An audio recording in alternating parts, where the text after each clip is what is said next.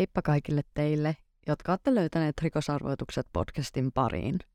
Jaksoja on nyt tullut muutama ulos, ja ihan mahtavaa minkälaisen vastaanoton podi on teiltä kuuntelijoilta saanut.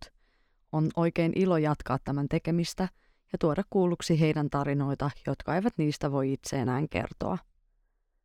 Mä oon näissä ensimmäisissä jaksoissa vähän testannut, että minkä pituisia jaksoja mun olisi hyvä tehdä – ja olisikin kiva kuulla enemmän teidän kuuntelijoiden mielipidettä siitä, ovatko ne liian lyhyitä vai pitkiä, vai just sopivia. Käykää vaikka kommentoimassa Instagramissa rikosarvoitukset podin kuvia ja kertokaa mielipiteenne. Yhteyttä voi myös ottaa DMllä tai sähköpostilla laittamalla viestiä osoitteeseen rikosarvoitukset.gmail.com. Tämänkertainen jakso on mun pisin tähän mennessä, ja tietoa olisi vielä tullut vaikka kuinka paljon lisää – mutta yritin nyt tähän jaksoon saada kerrottua kaiken oleellisen tapauksesta. Tämä tapaus on erittäin tunnettu Etelä-Afrikassa, Ruotsissa ja Isossa Britanniassa, sillä sen tapahtumat ja ihmiset sijoittuvat näihin kolmeen maahan. Mä en itse ainakaan muista, että tästä olisi hirveästi uutisoitu Suomessa, ja itse kuulin tästä ensimmäisen kerran tuossa vajaa pari vuotta sitten nähdessäni tapauksesta kertovan dokumentin. Tämä on ollut siitä lähtien mulla mielessä, sillä se on yksi isoimpia rikosarvoituksia, joka voi olla, ettei siitä saada koko totuutta koskaan selville. Mulle oli siis heti tämän podcastin alusta asti selvää, että tuun tekemään tästä tapauksesta jakson. Kyseessä on Anni Devanin tarina. Tässä jaksossa on paljon nimiä, joiden lausumisasusta mä en ole täysin varma, joten antakaa armoa, vaikka lausuisinkin nimiä väärin.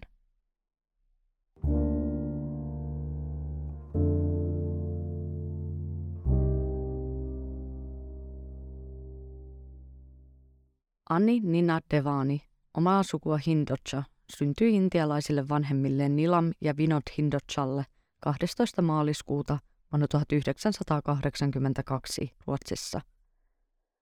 Annin vanhemmat olivat alun perin Intiasta, mutta perhe oli asettunut asumaan Maariestadiin, pienen kaupunkiin Ruotsissa, jo vuosia ennen Annin syntymää.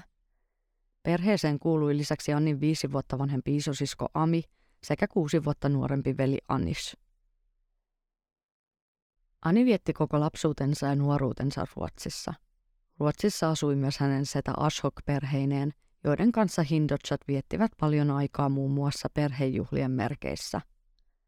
Kesälomat Anni vietti sisarustensa sekä serkkujensa kanssa, ja heidän mukaansa Anni oli se, joka piti suvun koossa.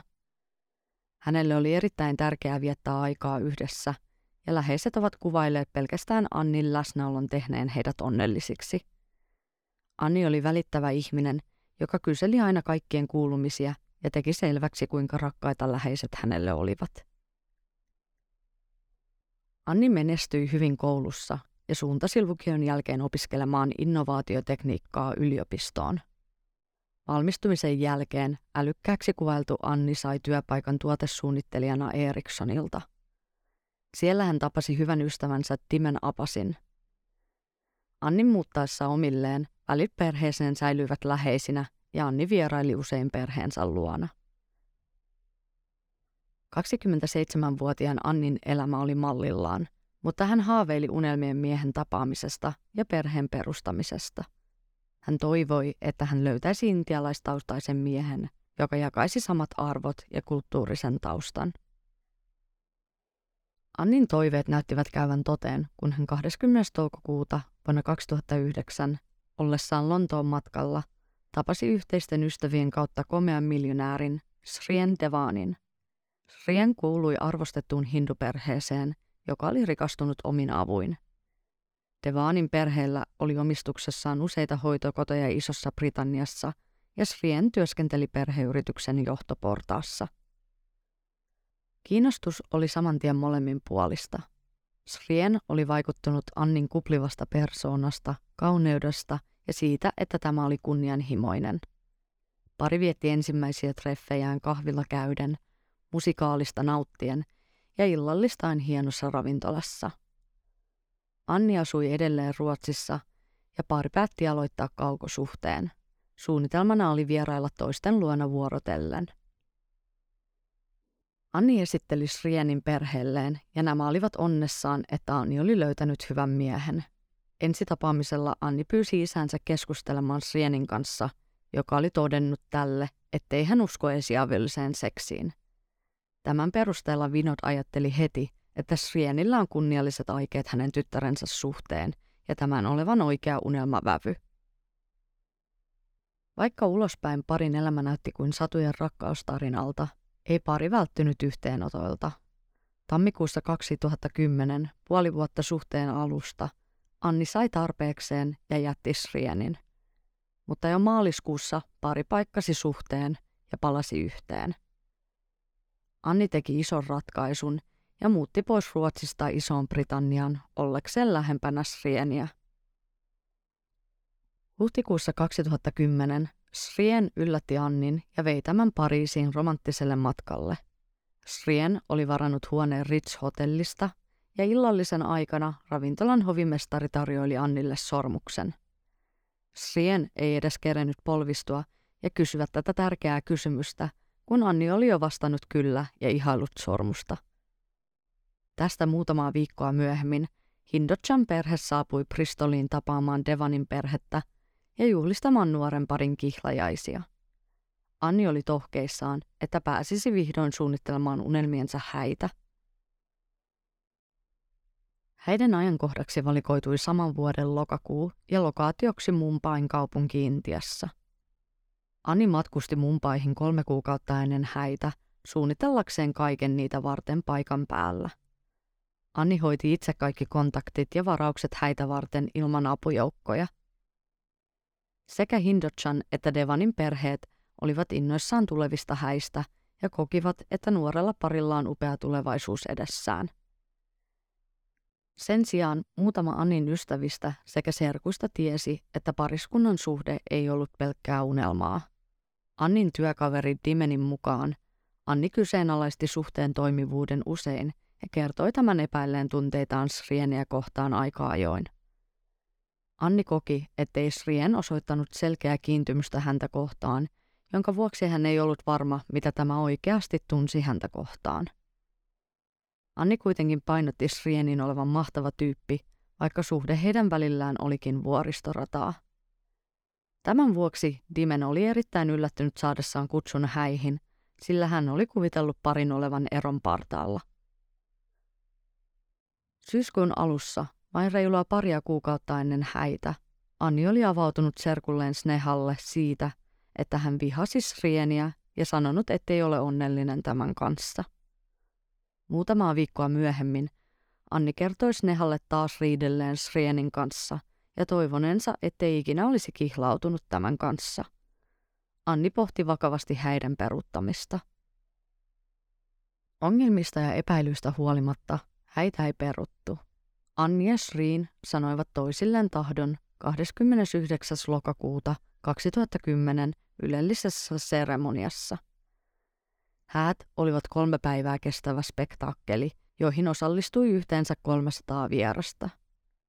Juhlissa oli norsuja ja alttari, joka oli koristeltu näyttämään taas Mahalilta. Annin vanhemmat kuvailivat häiden olleet upeimmat, joihin olivat ikinä osallistuneet. Annin työkaveri Dimen sekä toinen ystävä kuitenkin kuvailivat häiden tunnelman olleen erikoinen. Heidän mukaansa Anni ei ollut täysin läsnä ja oma itsensä, vaikka hänen kasvajan koristikin koko ajan hymy. Häiden jälkeen pari suunnitteli asuvansa pääkodissaan Bristolissa ja viikonloppukoti heillä olisi Lontoossa. Anni ja Sreen olivat jo suunnitelleet, kuinka sisustavat uutta kotiaan – Ennen kotiin paluuta pari aikoi kuitenkin lähteä häämatkalle. Päiväinen häämatkaa Anni viesti jälleen serkulleen Snehalle ja kertoi itkemisestä tulleen hänen uusi harrastus. Murheista huolimatta Anni ja Sreen suuntasivat häämatkalle, jonka kohteeksi oli valikoitunut Etelä-Afrikka. Annin mielestä oli suloista, sillä maan englanninkielisessä nimessä South Africa oli nimikirjaimet S ja A niin kuin hänen ja Srienin nimissä.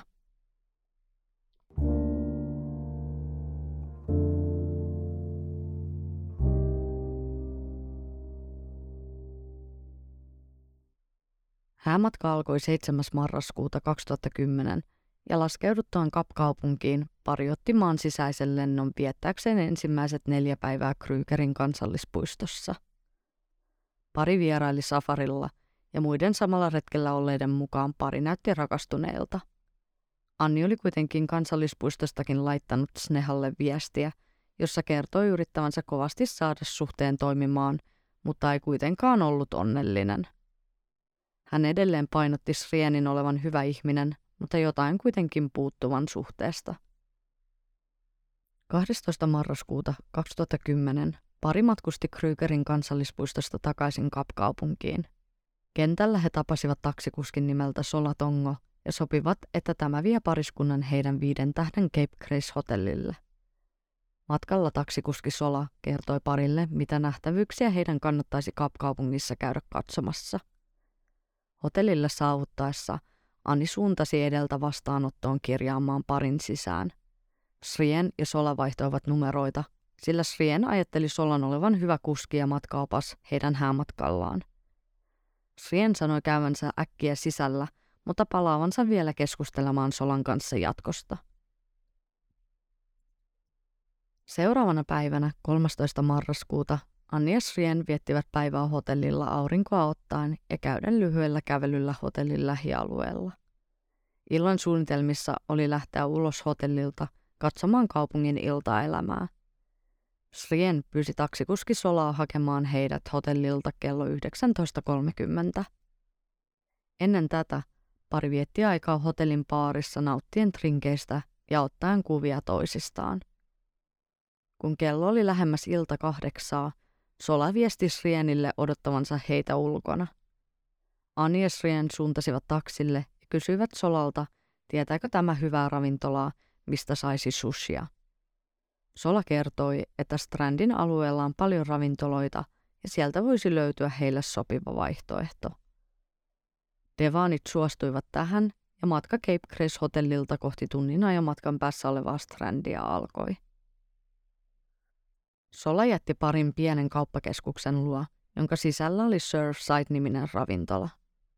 Ravintolassa ei ollut paljon muita ihmisiä, ja Anni ja Srin söivät nopeasti ja poistuivat sieltä noin 45 minuutin jälkeen.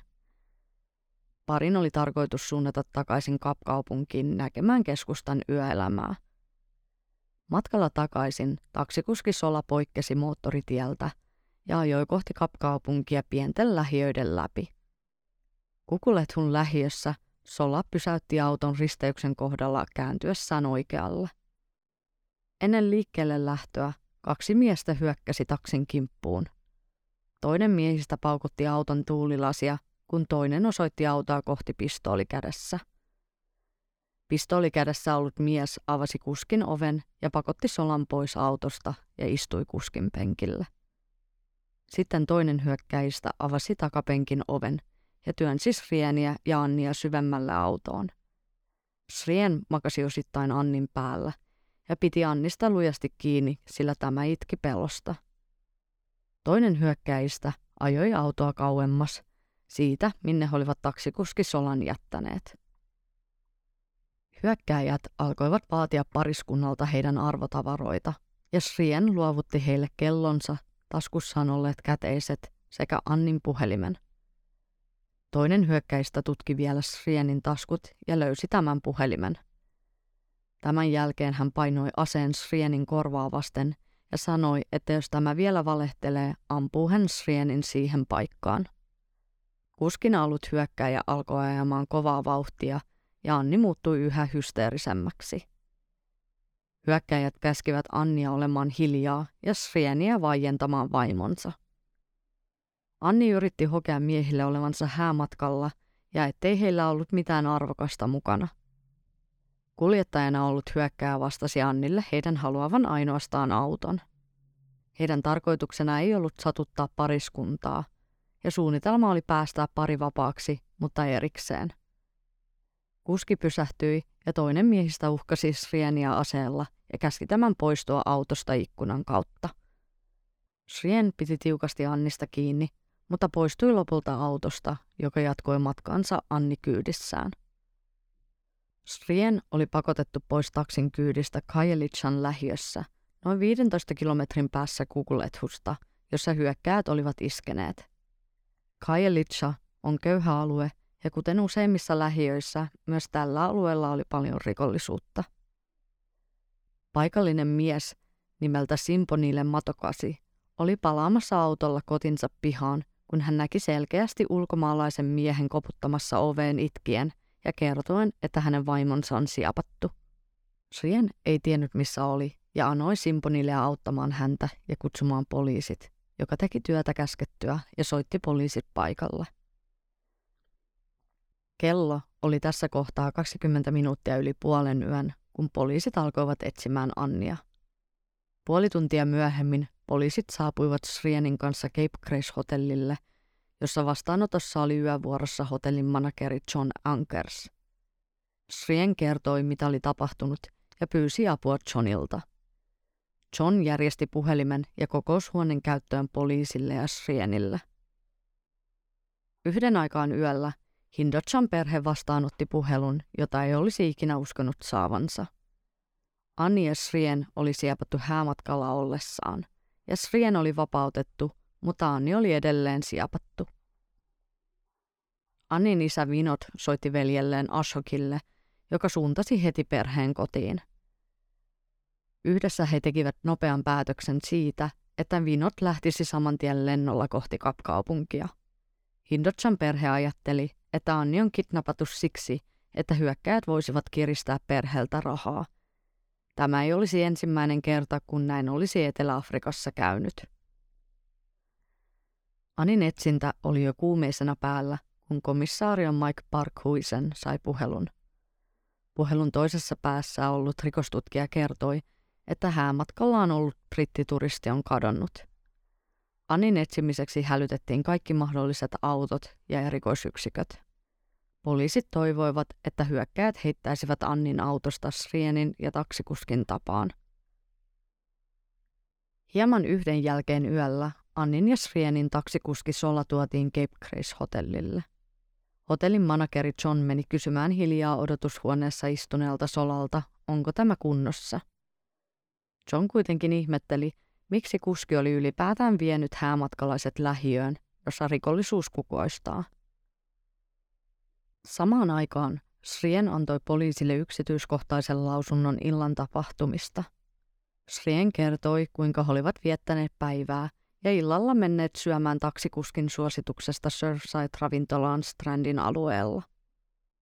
Ravintolassa oli hiljainen ilta ja sieltä poistumisen jälkeen Anni oli halunnut nähdä mahdollisimman paljon paikallista kulttuuria, ja taksikuski Sola oli ehdottanut, että he voisivat ajaa lähiön läpi takaisin kaupunkiin. Matkalla pari alkoi katsomaan puhelimesta heidän ottamiaan kuvia safarilta, jossa pari oli muutamaa päivää aiemmin vieraillut. Tämän jälkeen oli alkanut tapahtumakulku, joka johti siihen, että Anni oli siepattu ja edelleen kadoksissa. Poliisi piti Srienin tarinaa ensimmäisessä kuulustelussa johdonmukaisena. Taksikuski Solatongon kuvaus illan tapahtumista vahvisti Srienin version. Poliisi piti tapausta kaappauksena, jota tapahtuu valitettavan usein Etelä-Afrikassa. Poliisi odotti, että kaappaajat yrittävät mahdollisesti kiristää rahaa, jonka jälkeen vapauttaisivat Annin. Kello 6.00 aamulla Annin isä Vinod oli odottamassa jatkolentoaan kapkaupunkiin Amsterdamissa. Paria tuntia myöhemmin, kello 7.59, Kajelichan lähiöstä löytyy hylätty auto. Tuo auto oli sama, jolla Devanit ja taksikuski olivat matkanneet ja joka oli kaapattu kahden hyökkäjän toimesta. Auton sisältä paljastui vielä suurempi järkytys, kun 28-vuotiaan Annin ruumis löytyi auton takapenkiltä. Annin ja kidnappajien etsintä muuttui nyt murhaajien etsinnäksi. Annin isä Vinot oli vielä Amsterdamissa, kun sai uutisen tyttärensä kuolemasta. Suurun murtama Vinot joutui nyt kertomaan perheelleen, että Anni oli löydetty kuolleena. Hän oli matkalla kapkaupunkiin, jotta voisi maksaa mahdolliset lunnaat ja saada tyttärensä turvassa takaisin kotiin.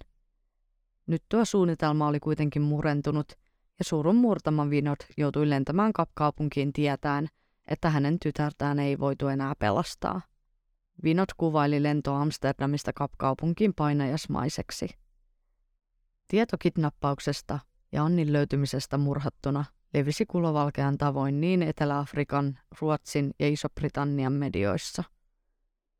Media oli erittäin kiinnostunut tapauksesta, sillä rikoksen uhrit olivat turisteja. Tapaus toi huonoa mainetta Etelä-Afrikalle, joka oli yrittänyt elvyttää mainettaan ja saada turisteja vierailemaan maassa.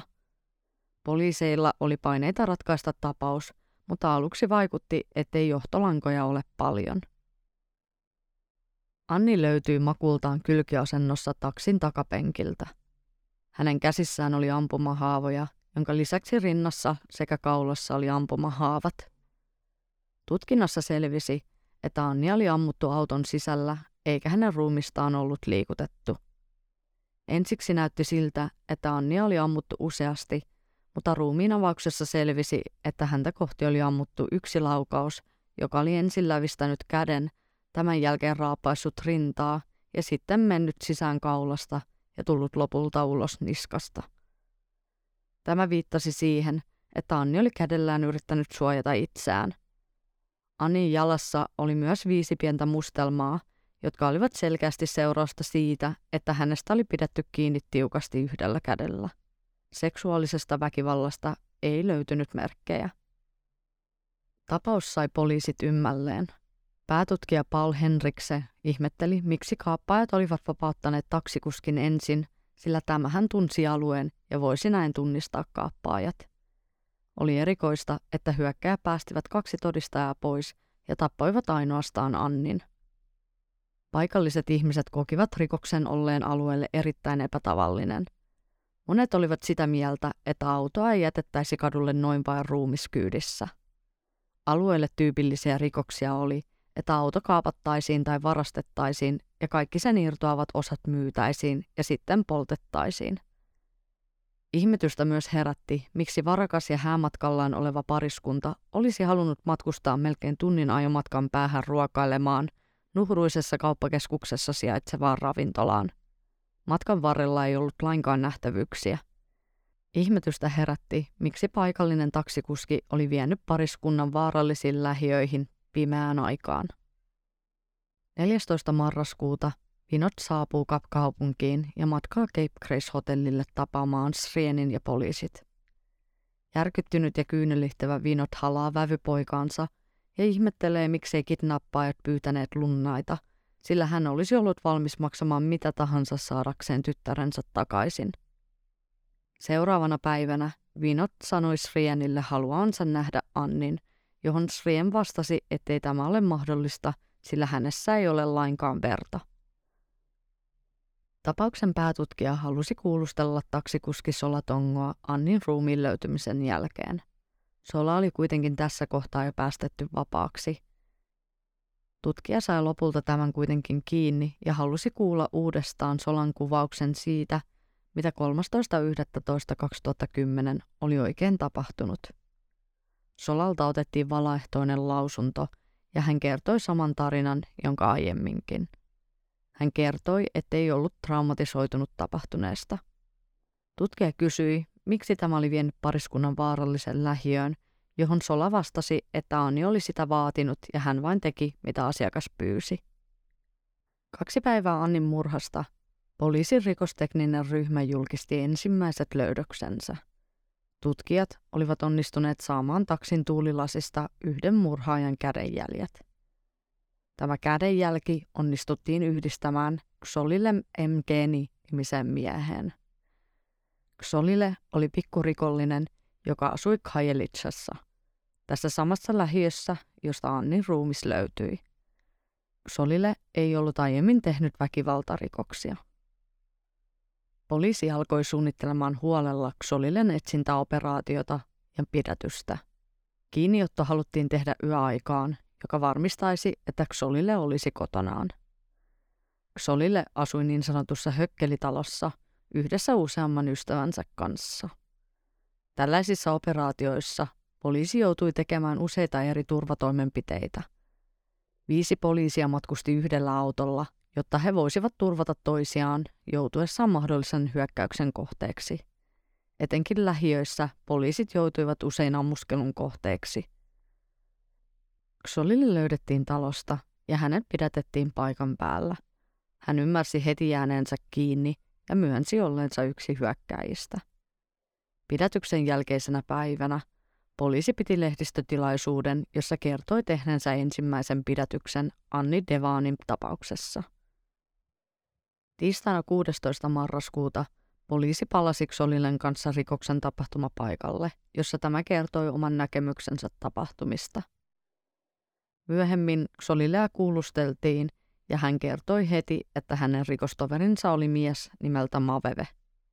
Xolille kertoi Maveven olleen se, joka ampui Annin. Tunnustuksen jälkeen poliisit alkoivat etsimään Mavevea, mutta nopeasti kuitenkin selvisi, että Mavevella oli vedenpitävä alipi tuolle illalle, eikä hän voinut olla Xolille rikoskumppani. Oli siis selvää, että Xolille oli valehdellut ensimmäisessä kuulustelussa. Srien otti yhteyttä puhelimitse Annin tapauksen johtavaan tutkijaan ja kysyi tältä, onko tämä lähellä kaapattua taksia. Srien pyysi, voisivatko tutkijat mennä tarkastamaan takapenkin sauman välin, sillä siellä oli hänen mukaansa Annin kihlasormus. Johtava tutkija lupasi tarkistaa asian ja hieman myöhemmin otti yhteyden Srieniin ja kertoi heidän löytäneen sormuksen. Hän pyysi Srieniä saapumaan poliisilaitokselle – ja tämän saavuttua tutkija kertoi, että häntä vaivaa asia, mitä tämä oli sanonut aiemmin lausunnossaan poliisille. Srien oli nimittäin kertonut, että oli taksissa ollessaan pyytänyt Annia antamaan sormukset, jotka olivat arvoltaan 25 000 puntaa. Tämän jälkeen Srien oli kuvailut antaneensa nämä sormukset hyökkäjille, sanoen niiden olleet ainoat arvotavarat, jotka heillä oli mukanaan ja että nyt Srien soitti tutkijalle kertoen tasan tarkkaan sormuksen sijainnin. Tutkija kysyi, oliko Srienin lausunto totta vai ei.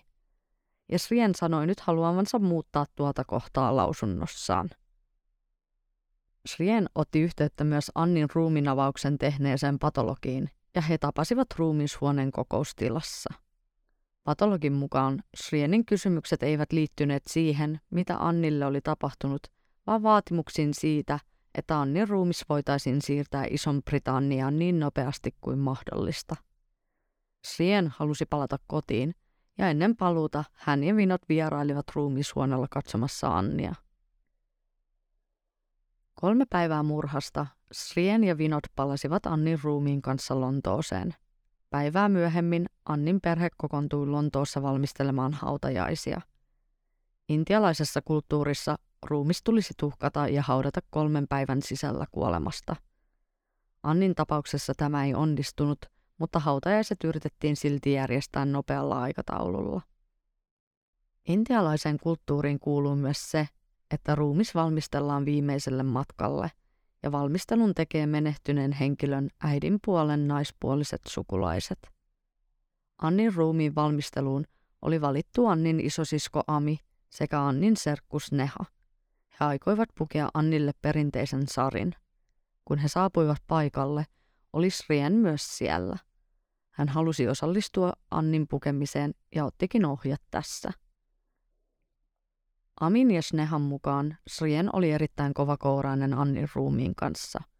He järkyttyivät, miten tämä riuhtoi Annin käsiä niin, että ne valahtivat jopa ulos arkusta – Valmistelujen jälkeen Annin perhe halusi vielä hyvästellä tämän ennen tuhkausta, mutta Srien kielsi ja sanoi, ettei sellaisen ole aikaa.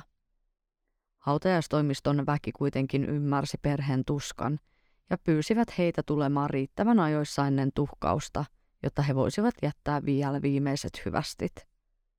Perhe oli kirjoittanut Annille kirjeen, jonka he asettelivat arkkuun kukkien kanssa – Srien kuitenkin saapui paikalle ja raivostui, että perhe oli kokoontunut häneltä salaa. Hän repi kirjeen ja kukat pois arkusta ja paiskasi ne maahan. Järkyttynyt perhe ei voinut ymmärtää, miten Srien ei tuntenut lainkaan myötätuntoa heitä kohtaan. Hautajaisten jälkeen Srien pahoitteli käytöstään ja kertoi tuntevansa olleen ulkopuolinen, jonka vuoksi hän oli raivostunut. Vaikka Srien ja Annin perhe olivat poistuneet kapkaupungista, jatkoi poliisityötään Annin murhan selvittämisessä. Poliisi kuulusteli Xolilea uudestaan, ja tässä kuulustelussa hän myönsi valehdellensa rikoskumppanistaan. Nyt hän kertoi, että hänen rikostoverinsa oli mies nimeltä Sivama Doda Kwape. Solille kertoi kuulustelussa, että Kwape oli se, joka pysäytti auton, nousi sen jälkeen kyydistä, avasi auton takaoven ja yritti viedä Annin käsilaukun ja tämän jälkeen ampui Annin. Poliisi pidätti Kwapen, jolla ei ollut aiempaa rikostausta historiaa. Kwape tuotiin poliisiasemalle kuulusteltavaksi ja hän olikin heti halukas puhumaan. Hänen mukaan 12. päivä marraskuuta, eli päivä ennen Annin kuolemaa, Monde Empolompi niminen mies otti hänen yhteyttä. Monde oli töissä Colosseum hotellissa, joka sijaitsi kapkaupungin edustalla. Monde, jolla ei myöskään ollut aikaisempaa rikosrekisteriä, pidätettiin ja vietiin kuulusteltavaksi. Pelvillen poliisiasemalla oli nyt pidätettynä kolme epäiltyä Annin murhaan liittyen. Miehiä kuulusteltiin erillisissä huoneissa, kun Quape pyysi tutkijalta lupaa käydä vessassa. Matkalla vessaan Quape onnistui näkemään, että Monde oli kuulusteltavana viereisessä huoneessa. Hän pyysi lupaa Mondea kuulustelevalta poliisilta saada sanoa Mondelle jotain tutkijan kuullen. Tutkija antoi luvan, jolloin Quape sanoi, että kerro heille kaikki. Monden kuulustelu jatkui ja tämä alkoi puhua. Monde kertoi ollensa perjantaina 12.11.2010 töissä Colosseum hotellin vastaanotossa, kun hänen tuttavansa, taksikuski Solatongo, saapui hotellille ja halusi puhua Monden kanssa. Parivaljakko vetäytyi hotellin vastaanotosta ulos keskustelemaan. Sola, joka oli siis toiminut Annin ja Srienin taksikuskina, kysyi Mondelta, tunteeko tämä palkkatappajia. Monde sanoi järkyttyneensä, sillä ei ollut ikinä aiemmin puhunut Solan kanssa tällaisista asioista. Monden ensireaktio oli, ettei hän tunne ketään, mutta sanoi sitten Solalle soittavansa eräälle tuttavalleen. Monde soitti Quapelle ja kertoi hänellä olevan ystävä Sola, joka haluaisi jutella hänen kanssaan. Sola soitti tuona samana perjantaina iltana Quapelle ja kertoi Devanin pariskunnasta. Se, mitä Sola sanoi seuraavaksi, järkytti tutkijoita. Hän kertoi Quapelle, että aviomies halusi saada vaimonsa hengiltä. Suunnitelmana oli, että Zola toisi pariskunnan lähiöön, jossa hyökkäys voisi tapahtua. Aviomiehen toive oli, että hyökkäys näyttäisi ryöstöltä ja kaappaukselta, joka päättyisi vaimon kuolemaan. Quape pisti omassa kuulustelussa kaikki syyt Srienin niskoille. Mitkään poliisin tähänastiset todisteet eivät kuitenkaan viitanneet siihen, että Srienillä olisi ollut osaa vaimonsa kuolemaan.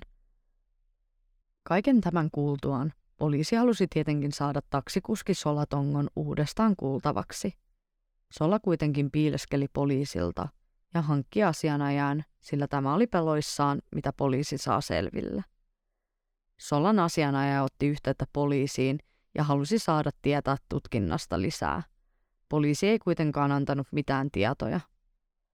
Solatongolla ei Quapen ja Monden tapaan ollut aiempaa rikoshistoriaa. Sola oli perheellinen ja hyvin koulutettu ja hänellä oli hyvä työ. Viikko Annin murhan jälkeen Sola antautui asianajansa suosituksesta itse poliisille – tässä vaiheessa poliisi paljasti Solalle ja tämän asianajajalle, että Xolille, Quape ja Monde olivat pidätettyjä ja he olivat antaneet omat lausuntonsa illan tapahtumista. Solan asianajaja ehdotti syytesopimusta. Se siis tarkoittaisi, että Sola kertoisi totuuden Annin murhaillan tapahtumista, mutta hänen tuomiostaan voitaisiin keskustella ja päättää, mikä se on ilman oikeudenkäyntiä. Solla suostui syytesopimukseen ja hän sai osallisuudestaan Annin murhaan 18 vuotta vankeutta. Sola paljasti Annin kuoleman olleen palkkamurha ja Srienin olleen se, joka halusi saada vaimonsa hengiltä. Sola oli nyt kolmas henkilö, joka kertoi Srienin olleen Annin kuoleman suunnittelun takana. Solan todistus oli kuitenkin avainasemassa, sillä hän oli se, joka oli ollut kontaktissa Srienin kanssa. Vaikka poliisilla oli epäilyksensä Srienin osallisuudesta, ei heillä ollut fyysisiä todisteita tätä vastaan. Srien oli jo poistunut maasta, joten tapauksesta tuli kansainvälinen. Media sai vihjeä siitä, että Srienistä oli tullut epäilty ja uutinen levisi jälleen niin Etelä-Afrikan lisäksi Ruotsin ja Ison-Britannian medioihin. Ihmisten yleiseksi mielipiteeksi alkoi muodostua se, että Srien oli tilannut oman vaimonsa murhan. 13 päivää Annin murhasta Sola antoi virallisen lausuntonsa. Hänen mukaansa Srien Devani lähestyi häntä lentokentällä ja pyysi Solaa viemään hänet ja vaimonsa Cape Grace hotellille. Perille päästyään Rova Devani meni hotellin vastaanottoon ja Srien jäi maksamaan matkan. Tämän jälkeen Srien pyysi Solaa vielä odottamaan, kun hän kävisi tekemässä check-inin hotelliin Annin kanssa. Palatessaan parkkipaikalle – Srien kertoi Solalle, että hänellä on tehtävä, joka tulisi hoitaa. Toisin sanoen, joku pitäisi poistaa kuvioista. Kun Sola kysyi tarkennusta siihen, mitä Srien oikein tarkoitti, tämä vastasi haluavansa jonkun hengiltä. Srien oli Solan mukaan valmis maksamaan 15 000 randia – en ole varma paljon tuo summa on ollut vuonna 2010 euroissa, mutta tämän hetken kurssilla 15 000 randia on vajaat 800 euroa. Nyt voisi kuvitella, että puhtaan rikoshistorian omaava Sola olisi sanonut, ettei hän voi auttaa Srieniä, mutta sen sijaan tämä meni Monden puheille. Sola toisti nyt sitä samaa, jota Monde ja Quape oli jo kertonut – Monde oli ollut yhteydessä Quapeen ja tutustuttanut tämän Solan kanssa. Yhdessä he tekivät suunnitelman Srienin toiveiden mukaisesti. Murhan tulisi näyttää sattumanvaraiselta ja siltä, että pariskunta olisi siapattu ja ryöstetty, ja lopulta se olisi päättynyt vaimon murhaan. Iltana, jolloin murhan tuli tapahtua, Sola haki Devanit hotellilta. Srien pyysi Solaa ajelemaan ympäri kaupunkia nähdäkseen, miltä kaupunki näyttää yöllä – Sola tajusi ajaessaan, etteivät he olleet Srienin kanssa keskustelleet rahasta, joka maksetaan hyökkäjille. Joten hän lähetti Srienille kesken ajon viestin, älä unohda rahoja. Tähän viestiin Srien vastasi, että rahat olivat pussissa matkustajan etupenkin takana. Sola vei Devanit ravintolalle Strandin alueella, jonka jälkeen he poistuivat moottoritietä ajamaan lähiöiden läpi. Sola tiesi, missä risteyksessä hyökkäät iskevät. Hän leikki mukana, sillä tiesi, ettei kaappaus ollut hänen kohdallaan aitoa. Sola jätettiin kyydistä ensimmäiseksi suunnitelman mukaisesti. Poliisi yritti nyt saada vahvistetuksi tai kummutuksi kaiken Solan kertoman. Tutkijat hakivat lupaa tutkia puhelintiedot, jonka lisäksi he saivat Cape Grace Hotellin valvontakameroiden kuvamateriaalit. Valvontakameran materiaaleista paljastui Solan kertomusta tukevia faktoja. 12.11.2010, päivä ennen Annin murhaa, kello 17.13, Devanit saapuvat hotellille lentokentältä. Anni kävelee sisään yksin ja Srian seuraa Annia perästä neljän minuutin kuluttua. Tällä välillä Sola yrittää etsiä parkkipaikkaa – Hotellin sisäänkirjautumisen jälkeen Srien kävelee takaisin ulos pysäköidyn taksin luokse. He keskustelivat auton sisällä noin 9-11 minuutin ajan. Solan mukaan tuo oli se hetki, kun hän kuuli Srienin kylmäävästä suunnitelmasta ensimmäisen kerran. Colosseum-hotellilla samana päivänä, noin puoli tuntia myöhemmin, kello 17.42, Sola tallentuu valvontakameraan, kun hän menee kysymään Mondelta – tunsiko tämä palkkamurhaajia. Vastaanottoalueella oli valvontakameran lisäksi myös nauhurit. Monde tiesi nauhureista, jonka vuoksi he välttelivät puhumasta sisätiloissa ja poistuivat keskustelemaan ulos. Ulkoonta he suuntasivat hotellin sisätiloissa olevaan toimistoon, josta Monde soitti Quapelle ja sanoi, että tälle olisi töitä. Tästä on videokuvaa. Quape kysyy, tunteeko Monde Solan hyvin johon Monde sanoo Solan olevan hänen ystävä. Monde kertoo luottavansa Solaan, ja Kvape suostuu suunnitelmaan ja tapaamiseen. Tämäkin vahvisti sen, mitä Sola oli lausunnossaan kertonut poliisille. Pikkuhiljaa näyttöä Srienia vastaan alkoi siis kasaantua.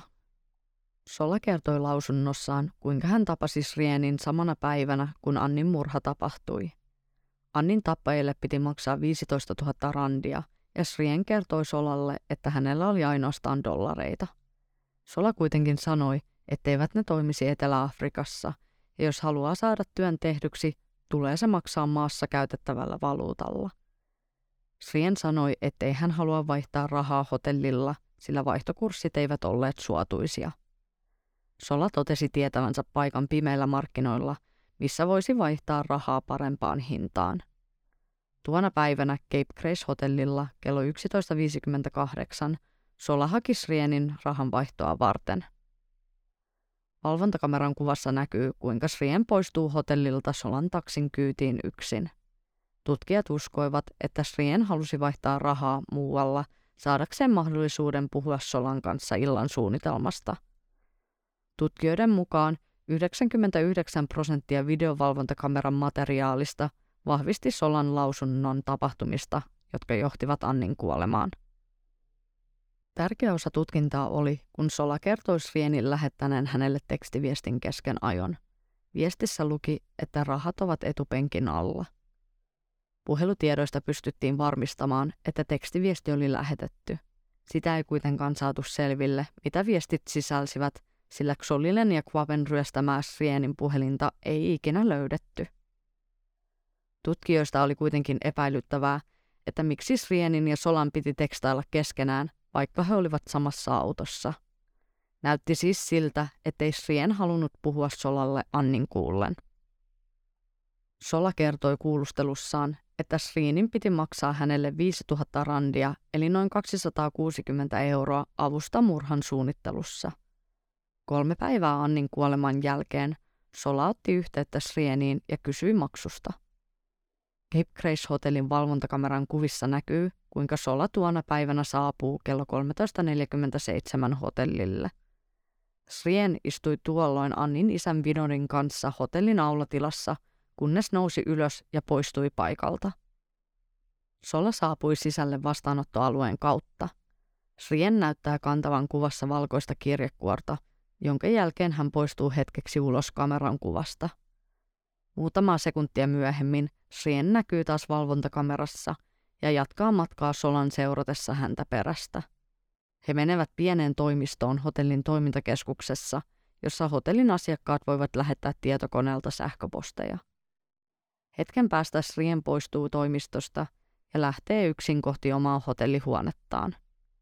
Tässä kohtaa Srienillä ei ole kädessä aiemmin kantamansa kirjekuorta. Sola poistuu toimistosta ja suuntaa hotellin vessaan – Näyttää, että vessaan mennessä kirjekuori on laitettu housujen vyötärnauhan väliin selän puolella. Vessasta poistuessa kirjekuori on Solan kädessä ja tämä poistuu paikalta hotellin vastaanoton kautta.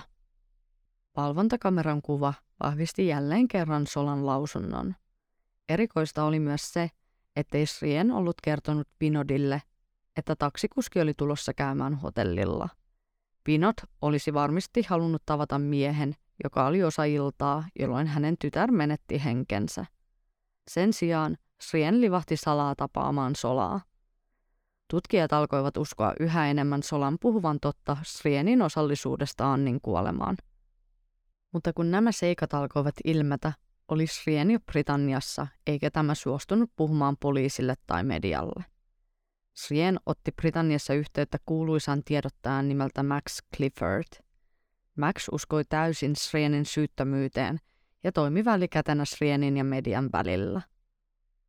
Kun Annin kuolemasta oli kulunut kahdeksan päivää, lehdistö alkoi julkistaa tarinoita Srienistä ja hänen mahdollisesta motiivista surmata vaimonsa. Huhujen mukaan suhde ei ollut sitä, miltä se näytti ulkopuolelle. Päivää myöhemmin Srien puhui ensimmäistä kertaa lehdistölle – Max Cliffordin avulla Srien oli ottanut yhteyttä The Sun-lehdellä työskentelevään toimittajaan Nick Parkeriin, jolle hän kertoi yksin oikeudella oman tarinansa. Haastattelussa Srien kehui Annia maasta taivaaseen ja kertoi kosinaan olleen hänen elämänsä paras hetki. Hän kertoi mennensä naimisiin unelmiensa naisen kanssa. Haastattelun loppupuolella Nick Parker toi esiin nimettömän sähköpostin – Tuo sähköposti liittyy aiemmin kiertäneisiin huhuihin, jotka voisivat antaa viitteitä motiivista surmata Anni. Tuossa sähköpostissa väitettiin, että Shreen on homo. Shreen pysi Nick Parkeria sammuttamaan nauhurin. Jälkikäteen Nick Parker on kertonut, että nauhurin sammuttamisen jälkeen paikalla ollut Shreenin veli Preyen otti ohjat käsinsä ja väitti väitteitä keksityksiä naurettaviksi. Myös Shreen oli kieltänyt väitteiden olevan totta. Päivää myöhemmin The Sun-lehti julkaisee Shreenin haastattelun etusivun juttuna. Muutamaa päivää myöhemmin toimittaja Nick Parker sai puhelun, jossa puhelimen toisessa päässä ollut henkilö sanoi omaavansa häkellyttäviä tietoja Shreenin yksityiselämästä. Nick suuntasi tapaamaan tätä henkilöä kasvatusten. Siististi pukuun pukeutunut mies esitteli itsensä Leo Leisseriksi. Ammattinimeltään hän oli saksalainen isäntä ja hän siis työskenteli prostituoituna. Leo kertoi Nikille harrastaneensa seksiä Srienin kanssa rahasta, ja hän kertoi yksityiskohtia Srienin seksuaalisista haluista. Tapaamisen jälkeen Nick soitti Annin perheelle ja pyysi saada kommenttia juttua varten.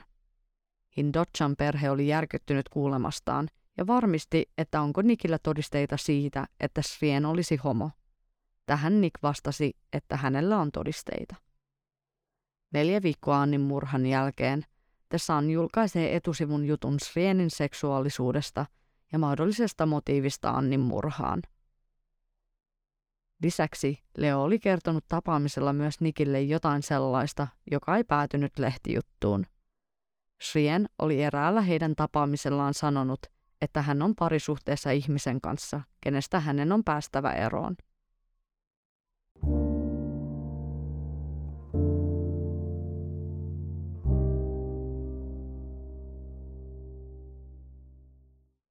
Joulukuussa 2010 Annin perhe lensi Kapkaupunkiin, sillä poliisi halusi kertoa heille kasvotusten, mitä tutkimukset olivat heille paljastaneet. Hindochan perhe koki järkytyksen, kun poliisi kertoi Srienistä tulleen epäilty. Annin isä oli häpeissään, ettei hän ollut huomannut varoitusmerkkejä Srienin ja Annin parisuhteessa. Annin perheen tuli allekirjoittaa papereita, joiden avulla oli mahdollista aloittaa Srienin luovutusprosessi Isosta Britanniasta Etelä-Afrikkaan. Samalla perhe hyväksyisi Solan 18 vuoden vankeustuomion. Solaa pidettiin syyttäjän avaintodistajana, jonka avulla haluttiin todistaa Srienin olleen Annin murhan suunnittelun takana. Solan tuomion tultua julki, Srien julkisti Max Cliffordin kautta lausunnon, jossa kiisti syyllisyytensä. Srien totesi lausunnossa syytteiden olevan naurettavia ja loukkaavan häntä, kun hän suree kumppaninsa ja rakastamansa naisen menetystä. Annin murhaan johtaneissa tapahtumissa väliketänä toiminut Monde sai syytesuojan, sillä hän suostui toimimaan syyttäjän todistajana. Monde ei poliisin mukaan ollut mukana suunnittelussa eikä tiennyt yksityiskohtia murhasta. Kidnappaista toinen, eli Quape, onnistui tekemään poliisin kanssa syytesopimuksen ja hänen tuomiokseen tuli 25 vuotta vankeutta osallisuudesta kidnappaukseen ja Annin murhaan. Solille oli ainoa, jonka tapaus meni aina oikeuteen asti. Oikeudenkäynti käytiin vuonna 2012 ja Xolille kielsi syyllistyneensä Annin murhaan. Syyttäjän mukaan Xolille oli se, joka ampui Annin surmanneen laukauksen. Poliisin lääketieteelliset tutkimukset tukivat tätä teoriaa. Quape todisti Xolillen oikeudenkäynnissä, että Xolille oli se, joka ampui Annin etupenkiltä käsin. Quapen mukaan he olivat ajelleet, kunnes yhtäkkiä Xolille oli nojautunut oikealle, kääntynyt ja ampunut Annin. Xolille tuomittiin elinkautiseen vankeuteen Annin murhasta. Annin perhe oli kuulemassa tuomion, Pinot antoi tuomion jälkeen lausunnon, jossa sanoi, että nyt kolme tai neljä syytettyä ovat saaneet tuomionsa. Silti viattoman tyttäreni tarina, Annin, joka menetti henkensä häämatkalla Kapkaupungissa, on yhä kesken. Kokonaiskuva paljastuu vasta, kun Srien astuu oikeuden eteen Kapkaupungissa. Palataan vielä Xolillen tuomiosta hieman ajassa taaksepäin. Srienin luovutusprosessi tuli olemaan pitkä taistelu. Etelä-Afrikan poliisi ilmoitti Suurlontoon poliisille, että heillä on pidätysmääräys Srien Tevanista. Suurlontoon poliisi pidätti Srienin vajaa kuukausi Annin kuoleman jälkeen 7. joulukuuta 2010. Srien joutui pidätyksen jälkeen käyttämään nilkkapantaa ja ilmoittautumaan läheiselle poliisilaitokselle joka ilta. Etelä-Afrikan poliiseilla oli videotallenteet, puhelutiedot, todistajat ja motiivi. Srien ei halunnut palata Etelä-Afrikkaan, sillä häntä uhkasi siellä syyte ja vankilatuomio. Srien kärsi tapahtumien jälkeen masennuksesta ja traumaperäisestä stressistä ja oli välillä sairaalahoidossa mielenterveyden ongelmiensa vuoksi. Ison-Britannian tuomari uskoi, että Srienin luovutuksessa olisi liian suuri itsemurhariski. Annin isä Vinot antoi lausunnon, jossa toivoi Srienin toipuvan nopeasti, jotta tämä voisi matkustaa Kap-kaupunkiin ja voi auttaa poliisia puhdistamaan nimensä. Vaikka Srieni ei oltu vielä luovutettu mielenterveyssyistä Etelä-Afrikkaan, palkkasi tämä Etelä-Afrikan parhaimmistoon kuuluvia juristeja. Yksi heistä oli François Valsyl. Srienin Etelä-Afrikan puolustustiimi ryhtyi hommiin ja laittoi kaikki puhelutiedot murhapäivältä ylös minuutti minuutilta. He tulivat tulokseen, että Monde oli ollut erittäin aktiivinen murhapäivänä. Monde oli soitellut sekä Solalle että Quapelle. Srienin puolustuksen mukaan hän ei ollut siis vain välikäsi, vaan erittäin keskiössä illan tapahtumissa. He kokivat, että Monde oli se, joka ohjaili mitä tapahtuu ja mihin aikaan. Monde oli kuitenkin tässä kohtaan saanut syytesuojan ja oli vapaalla jalalla. Srienin puolustustiimi epäili myös Quapen tarinaa siitä, että Xolille oli se, joka ampui Annin. He tekivät omat tutkimuksensa asiasta, ja tiimi onnistui saamaan käsinsä täysin saman auton, jossa Annin elämä päättyi. Etelä-Afrikassa kuljettaja istuu eri puolella kuin Suomessa, ja puolustuksen tutkimuksen mukaan olisi ollut mahdotonta, että matkustajan puolella istunut henkilö olisi ollut se, joka tappoi Annin. Se ei ollut fyysisesti mahdollista Quapen kuvailemalla tavalla, jonka syyttäjä esitti Xolillen oikeudenkäynnissä. Srienin puolustus oli sitä mieltä, että Xolillen aiemmin kertoma versio siitä, että Quape nousi kuskin paikalta, avasi takaoven ja ampui Annin takapenkiltä käsin, oli fyysisesti todennäköisempi totuus tapahtumista. Tämä teoria voisi selittää myös Annin jalasta löytyneet mustelmat – Puolustuksen mukaan Kvape oli siis valehdellut tästä. Toinen tärkeä todiste oli keltaiset kumihanskat. Srien oli kertonut antamassaan lausunnossa poliisille, että näki kuskilla olleen kädessään keltaiset kumihanskat. Kuusi päivää murhan jälkeen Kvape palasi rikospaikalle poliisin kanssa ja he löysivät toisen hanskan. Hanska meni tutkittavaksi ja siitä löytyi ruutijäämiä. Tämä tukisi myös Solilen versiota siitä, että Quape oli se, joka ampui Annin. Srienin asianajaja François Valsyl halusi näillä selvityksillä horjuttaa koko poliisitutkintaa ja kylvää epäilyksen siemenen tutkinnolle. Srienin puolustustiimi oli sitä mieltä, että Srien on syytön ja taksikuski Sola oli Annin murhan takana. Heidän mukaansa Sola oli nähnyt haettuaan parin lentokentältä – että heillä oli Louis matkalaukut, kartierin kello ja arvokkaat sormukset ja alkanut punoa juonta Annin kidnappaamisesta, jotta voisi kiristää Srieniltä rahaa. Vuonna 2014 Solille kuoli vankilassa aivokasvaimeen. Solille kielsi kuolemansa asti ollensa se, joka ampui Annin. Dokumentissa, jonka mä katsoin tätä jaksoa varten, Solinen isoäiti kertoo, kuinka Solille kielsi tappaneensa Annin jokaisella vierailulla, kun isoäiti kävi tapaamassa tätä. Solille kertoi, että poliisi olisi hakannut häntä saadakseen tunnustuksen, mutta sitä hän ei antanut. Poliisi on kuitenkin kieltänyt Solilen kertoman ja sanonut, että kaikki kuulustelut tehtiin ohjesääntöjen mukaisesti. Annin tapaus aiheutti ison liikkeen Etelä-Afrikassa. Naiset järjestivät marsseja, joissa vaadittiin Srieniä tulemaan Etelä-Afrikkaan oikeuden eteen. ANC naisten liitto marssi Britannian lähetystöön ilmaistakseen tyytymättömyytensä. Maaliskuussa 2014 Srien hävisi taistelun luovutusta vastaan.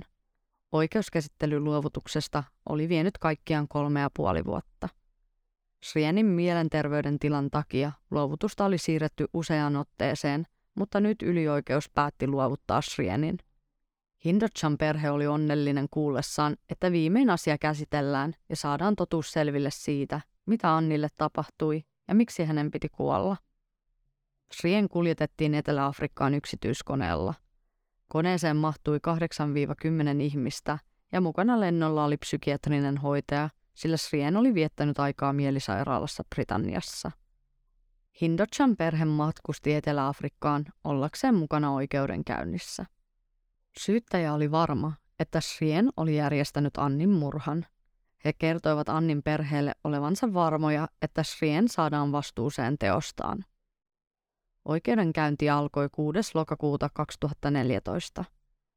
Ensimmäisenä päivänä oikeustalon ulkopuolella oli iso joukko lehdistöä ja tapauksesta kiinnostuneita ihmisiä. Tämä oli ensimmäinen kerta vuosiin, kun Hindochan perhe kohtaisi Srienin kasvotusten. Srien astui oikeuden eteen siististi pukuun pukeutuneena, mutta hänen kalpeista kasvoista näkyi vuosia jatkuneen stressin jäljet. Syyttäjä rakensi juttua Srienin homouden ympärille. Heidän mukaan Srien tapatti vaimonsa salatakseen tämän puolen itsestään. Srien kielsi oikeudessa syyllistyneensä kaikkiin syytekohtiin. Etelä-Afrikassa, jos kiistää syyllisyytensä, tulee antaa selvitys, jossa kerrotaan miksi kieltää syyllisyyden ja mitä väitteitä myönnetään. Srienin asianajajan esittämässä selvityksessä Srien kertoi olevansa biseksuaali.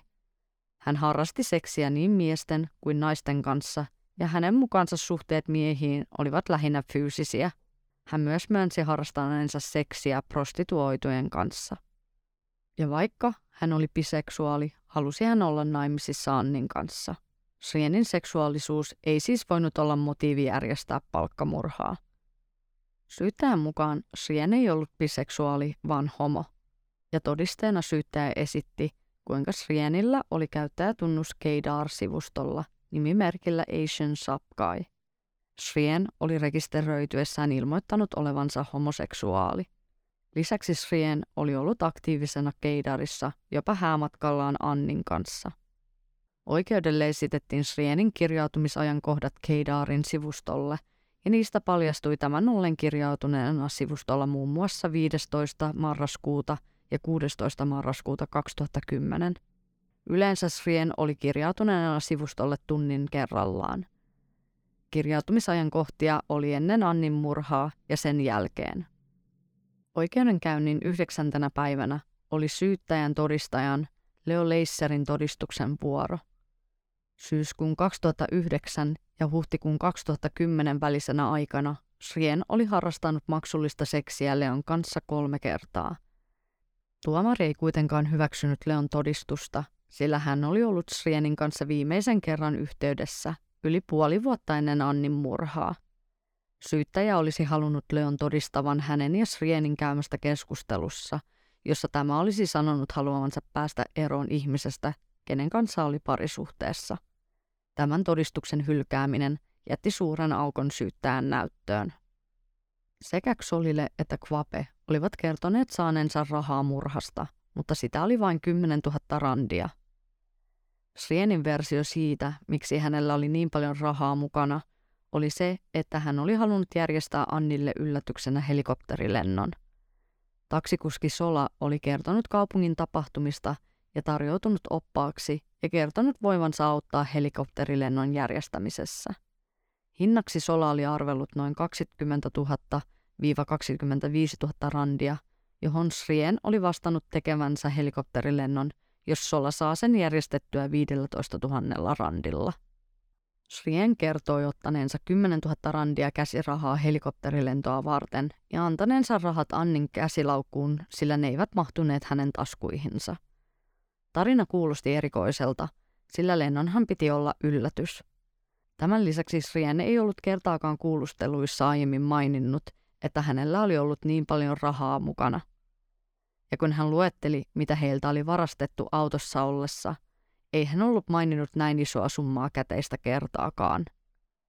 Oli myös ihmeellistä, että Srien yritti järjestää helikopterilentoa taksikuskin kautta, kun se olisi onnistunut heidän hotellilta käsin vielä helpommin. Olihan kyseessä yksi Etelä-Afrikan parhaimmista hotelleista.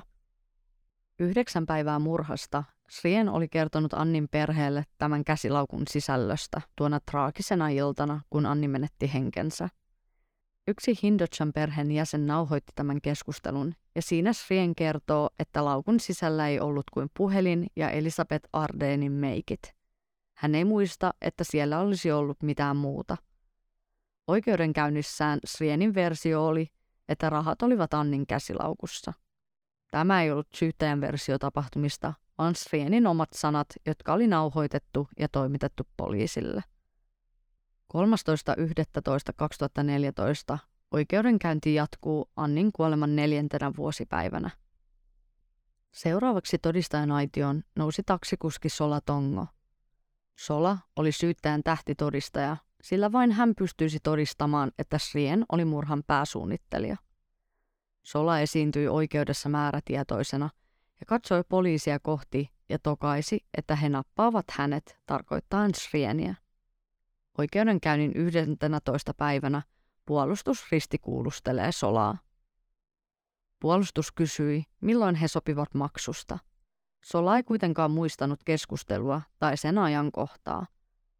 Häneltä kysyttiin paljon hän ansaitsee kuukaudessa taksikuskina, johon Sola vastasi, että kiireisenä kuukautena noin 30 000-40 000 randia. Puolustus ihmetteli, miten Sola oli tyytyväinen vaivaiseen 5000 randiin näin vaarallisesta tehtävästä. Seuraavaksi puolustus kysyi Solalta, eikö hän ollut ajatellut, että hän saattaa menettää autonsa, jos poliisi takavarikoi sen. Sola vastasi, ettei ollut osannut edes ajatella asiaa. Sola oli alkuperäisessä kuulustelussa sanonut, että Srien oli uhannut tappaa hänet, jos Annin murha ei tapahtuisi 13.11.2010. Puolustus kysyi, oliko asia näin, ja Sola myönsi, ettei Srien ollut uhannut häntä. Sen sijaan Sola sanoi, että poliisi oli varmasti tehnyt virheen ja kirjoittanut hänen tunnustuksen väärin. Solan vuosi aiemmin antama lausunto ja nyt oikeudessa annettu todistus olivat täysin erilaiset ja ne olivat ristiriidassa keskenään. Syyttäjän tähtitodistaja olikin nyt muuttunut tapauksen tuhoajaksi. Ilman Solan todistusta syyttäjillä ei ollut riittävästi todisteita Srieniä vastaan. Puolustus päätti esittää syytteiden hylkäämistä. Tapauksen tuomari Janet Traverso vietti seuraavat kaksi viikkoa harkiten molempien osapuolien argumentteja ja teki päätöksen. Jos Srien vapautuisi, ei syyttäjä voisi valittaa, eikä Srieniä voitaisi syyttää uudelleen. Hindochan perhe odotti kuumeisesti, että Srien nousisi itse todistajan aitioon ja kertoisi oman näkemyksensä illankulusta. Tähän asti Srienin asianajaja oli puhunut tämän puolesta. Oikeudenkäynnin 25. päivä tuomari palasi oikeuteen kertomaan päätöksensä. Tuomari Traverso totesi Solan todistuksen olleen ristiriitoja täynnä ja epäjohdonmukainen. Ei voitu olla varmoja, mihin valheet päättyy ja mistä totuus alkaa. Tämän pohjalta Traverso totesi syytetyn syyttömäksi ja istunto päättyi. Srien oli vapaa mies. Heti istunnon päättymisen jälkeen oikeustalon ulkopuolella Annin sisko antoi lausunnon, jossa kertoi perheen odottaneen kärsivällisesti neljä vuotta kuullakseen, mitä rakkaalle pikkusiskolle todella tapahtui. Ja tässä suora lainaus Amin lausunnosta. En saa koskaan tietää, mitä tapahtui.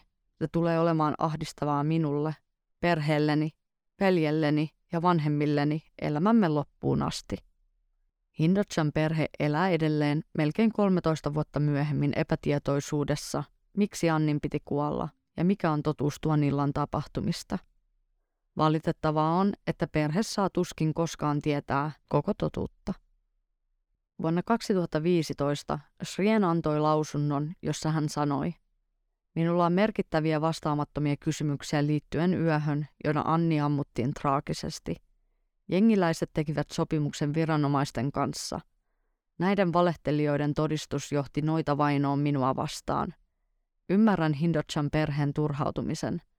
Tietoni Annin murhaan johtaneista tapahtumista on jo luettu ääneen oikeudessa oikeudenkäyntini alussa.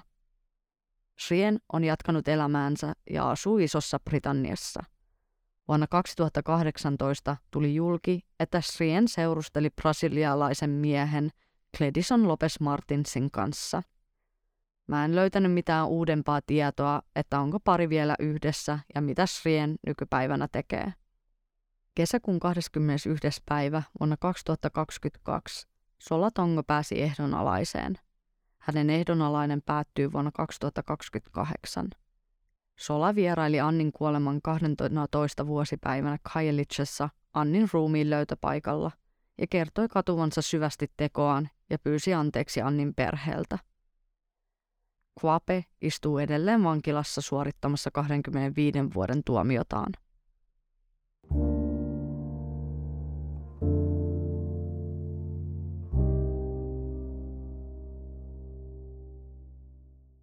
Annin tapaus on niin sydäntä särkevä.